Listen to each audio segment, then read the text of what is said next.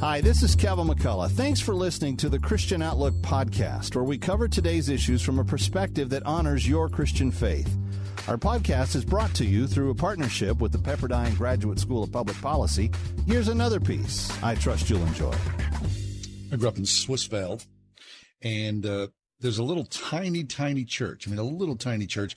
Maybe you could fit in a hundred people. And I drove by there the other day and I was with my buddy and I, was shocked because this church had a for sale sign in front of it. And I was like, uh, can you believe it? That he said, my buddy said, Hey, that'd make a nice coffee shop. And I, I said, it'd make a even better church. But that's where we are in America today. I mean, things have really receded. Mm-hmm. You know it in your neighborhoods. How many churches, Catholic churches, Baptist churches, Presbyterian churches are now B&Bs or private residences? It's just the era of the pullback of what it is to be a believer. Tim and Kathy Keller are with us. Uh, Tim wrote a piece that appeared in the Atlantic called American Christianity is Due for a Revival. And Tim, I mean, the story in that little church in my hometown illustrates, and I'm sure you see this in New York City as well. The churches have put up for sale sign up. Yeah, yeah. Uh, I used an example at the very beginning of the of the uh, article. That's why I think you're you're that's what you're referring to. When we first got here, there was a an Episcopal church, beautiful Episcopal church, sort of downtown, uh, West 20th Street, I think and it had been bought and turned into a, a sex club, basically a sex and drugs club called the Limelight. And I mean, that was the I hadn't really seen that because we're talking about 1989, and we'd come up from Virginia through Philadelphia. But what we saw was in Virginia, the church was still growing and they were still building churches. When I got to Philadelphia, I could see that things were different in the Northeast it was already I felt like the Christianity was already at least not not seen as very not seen as positively. And then when we got to Manhattan, Christianity was the bad they were the bad guys. Mm-hmm. Christians Christians were the bad guys. And and there was very few people going to church and the churches were being turned into sex clubs and condominiums and everything. Uh, and now, though, I think more and more, I'm afraid we are seeing that in the rest of the country too. Uh, I think it happened in a place like New York first, Mm-hmm. Uh, then it happened in smaller cities like Pittsburgh. Then it started happening everywhere. So it's not great. Nope. So we have a, a varied audience to our show here, uh, Tim and Kath. We have people who are believers. We also have people who aren't believers, who you know are from the Pittsburgh community or tri-state area, mm-hmm. and I'm sure a lot of them who would not call themselves believers would say, "Well, I don't know if that's a bad thing. I mean, I don't know if it's if it's that tragic of a thing that yeah. Christianity has less and less of an influence because you guys haven't done, you know, such a great job uh, running things for, you know, a long time." So if if that person comes to you and says, "So why would it be a good idea, Tim Keller, for the church to be reinvigorated in society?" What would you say? That's a little hard to what I'm about to say it sounds so counterintuitive to most people today that um, what, what seems more obvious is the, the, scandals, you know, in the Catholic yep. Church and the Protestant Church and all the corruption. What people don't recognize is the Christian, the very idea of equal rights for all human beings is a Christian idea, is a biblical idea. It, it grew up in the West um, the idea that we should take care of all the poor, not just our own poor, but all poor people, is a Christian idea. It comes from the idea that all human beings are in the image of God. Didn't grow out of Asia. Didn't grow come out of India or Africa or other places. It came out of Christianity. And to a great degree, we are uh, extraordinarily indebted to the church at that high level. Secondly, uh, there are I know Jonathan Haidt, who's a, an atheist. He's a social psychologist, Jewish guy. Uh, not a good friend, but but I know him and I love him. He's just a really smart, wonderful guy. And he says basically, you're never going to have a really cohesive society without strong religious bodies. Hmm. Because he says you can't have a society unless you believe that your morality is rooted in something sacred, mm-hmm. something bigger than yourself. It's not just something we're making up out of our heads. And he said, actually, secular people don't really have that. Religion has that, and, and therefore it kind of creates an anchor. And then, of course, maybe I, I mentioned this. Here's the last thing. I mentioned this is the easiest one for people to get. Um, but 20 years ago, University of Pennsylvania did a study to figure out, in general, how much money uh, local churches were, were basically pouring into their neighborhoods in the Philadelphia area, and how much it would cost the government if all the churches disappeared tomorrow. How much it would cost them to replace those services. Mm-hmm. And this was 2001, and they figured just inside the city limits of Philadelphia, it would be 250 million dollars a year. Now that's wow. you know, now and yet here's the thing: Christians do not believe that Christianity is true because it serves society. We believe it can serve society because it's mm-hmm. true. So you put all that together. If I had a little more time, I think I could make that sound a yeah. little more coherent. Can I jump in with one comment here? Yeah. Um, some of the people who are saying I'm not really so sad to see the back of Christianity, they can you know disappear off the face of the earth, and that's fine with me.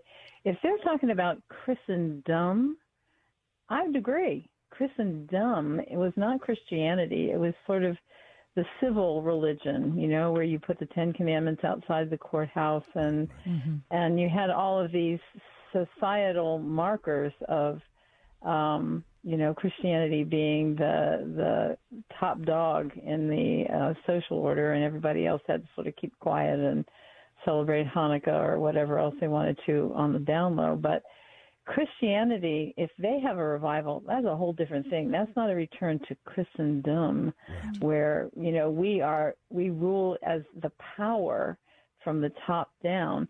It's a it's a return to what Jesus talked about is we mm-hmm. serve from the bottom up. We we take the posture of we are people who've been saved by the gospel, and now we can be servants of our neighbors rather than you know grab the power and force yeah. them to do what we think is the right I know our thing. time time's limited, but just to give you a real quick example, Peter Drucker, who's gone now, he was a business guru. When he moved from Europe to to New Jersey in 1932 or something like that, and he was trying to buy a house, they said, "Where do you go to church?" The mm. bank said, "Where do you go to church?" Really? Wow. And he and he said, uh, "I don't know that. What, why are you asking that?" And he said, "Well, why would we give a a mortgage to somebody who doesn't go to church? How would we trust you?" wow. Okay. See now, you see that's Christendom. That's what Kathy's talking about. I'm, not, I'm not sure that's good. Frankly, it feels to me that's just prejudice. Yeah. At that point, to say, "Oh, you're not going to get a mortgage," what if you're Jewish mm-hmm. or if you're an atheist? That's not fair. So that isn't something we should care about as much. But on the other hand, I think I don't think people realize what would be lost if the church really dies. Yeah. And Kath, okay, so here you are, Kath. You grew up in the eastern suburbs here in the city of Pittsburgh.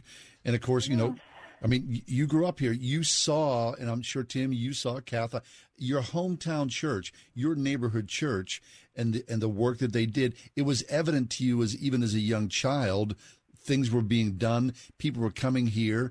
You were part of the fabric of the community. Yeah. Oh yeah. When, when I told my mother, this is Christendom again, that I had become a Christian, I was in my teens. She she said to me, "You've always been a Christian. You were born in America." Hmm. Yeah. I said, uh, "Mom, not exactly how it works." Yeah. And there is a difference, right?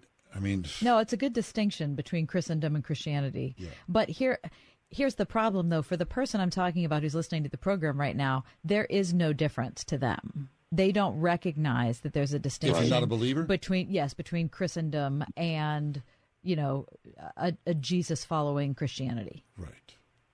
Well, I tried to say something about that at the end of the of the article, where I said Christianity, the gospel, Christianity is not moralism and I think most people do think that's what it is, just mm-hmm. what you're mm-hmm. saying. Mm-hmm. Um, moralism is where you are kind of harsh. You come down on people. You tell them you have to live like this, this, this. You have to live like me. And there's a self righteousness. And you see, that self righteousness is what people utterly hate. Yeah. And yet, the actual gospel is that you are a sinner saved by sheer grace. Mm-hmm. That yes, if Just you like experience the if you experience mm-hmm. the grace of God in your life, you will uh, obey God. You will you will follow. You you you won't kill. You won't steal. You won't lie. In other words, you of course will be a moral person, but but your motivation is not moralism, which is saying, look how great I am. I'm following all the rules. Yeah. your your uh, what you're doing is once you realize you're saved strictly by God's grace because Jesus died for you, it creates a desire, an eager desire, to unself righteously want to love God and love your neighbor, as a way of just saying thank you for the grace that you've given me, and I just want to I want to give back. Mm-hmm. I want to give back to you. I want to give back to my neighborhood. So it's really not the moralism, and you're absolutely right. Most people don't see any difference in Christianity and moralism. Mm-hmm. So then, if there is a revival, and, and Tim, in the piece, in the, the Atlantic piece, you make a strong case that a, revival is coming. Uh, is, is, a lot of that hinged upon the decline of the established, you know, sort of WASPish church that we all grew up in, and a new church that hinges on a rise of immigrants who bring their faith yep. to this country? Part of it is that um, what we're what we're seeing is, and it's very interesting. Christianity is growing by leaps and bounds in Latin America, Africa, mm-hmm. um, China, uh, and other places in the world.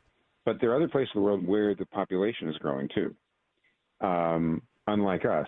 And so what always happens is the places where the population is growing faster tend to go to immigrate to emigrate and immigrate to places where there's uh, where the population is not growing as fast. And so what's going to happen over the next 50 years is so many people are going to be moving to the United States from those parts of the world that are more, um, you know, more Christian, and they're going to be bringing their missionaries with them. My, my guess is Koreans. Listen, I do know this. In 1992, Koreans and Chinese people in New York City had already planted 300 new churches. Wow, 300 by the time by 1992 over a 20 year period. Africans had planted 110. Now, I haven't been keeping up, but my guess is those numbers have at least doubled. Wow. And that's just New York. But that's going to start happening. And of course, the kids are going to grow up and we're going to all get married. And so, in, increasingly, there will be strong, growing, multi ethnic churches in this country. And that's exactly right, John. So, the, I mean, when I hear that, it's thrilling to me uh, I think because I've John and I have been so fortunate to be able to travel around the world and meet people who believe in Jesus from different tribes and cultures, and it's it's an there's just not absolutely nothing like it. It truly is yeah. a for, it's truly is a foretaste of the kingdom. Um, I understand though that there, there are probably a lot of people listening to the program who look at that with a little bit of trepidation, and they think, well, you know, I don't I don't want America to become South Korea or I don't. And so, you know, the ideas of immigration on a, in a geopolitical sense get a little mashed up with thinking that the church is multicultural. Yeah. Well, I tell you what. I, well, you're right. First and of can all, I just can I say my Tim? Can I interrupt you and say my line? If people do not enjoy multicultural churches, they're not going to enjoy heaven very much. yeah. Seriously, every kingdom, tribe, people, nation right are going to be there. And if you're not ready for that, you're not going to enjoy heaven very much.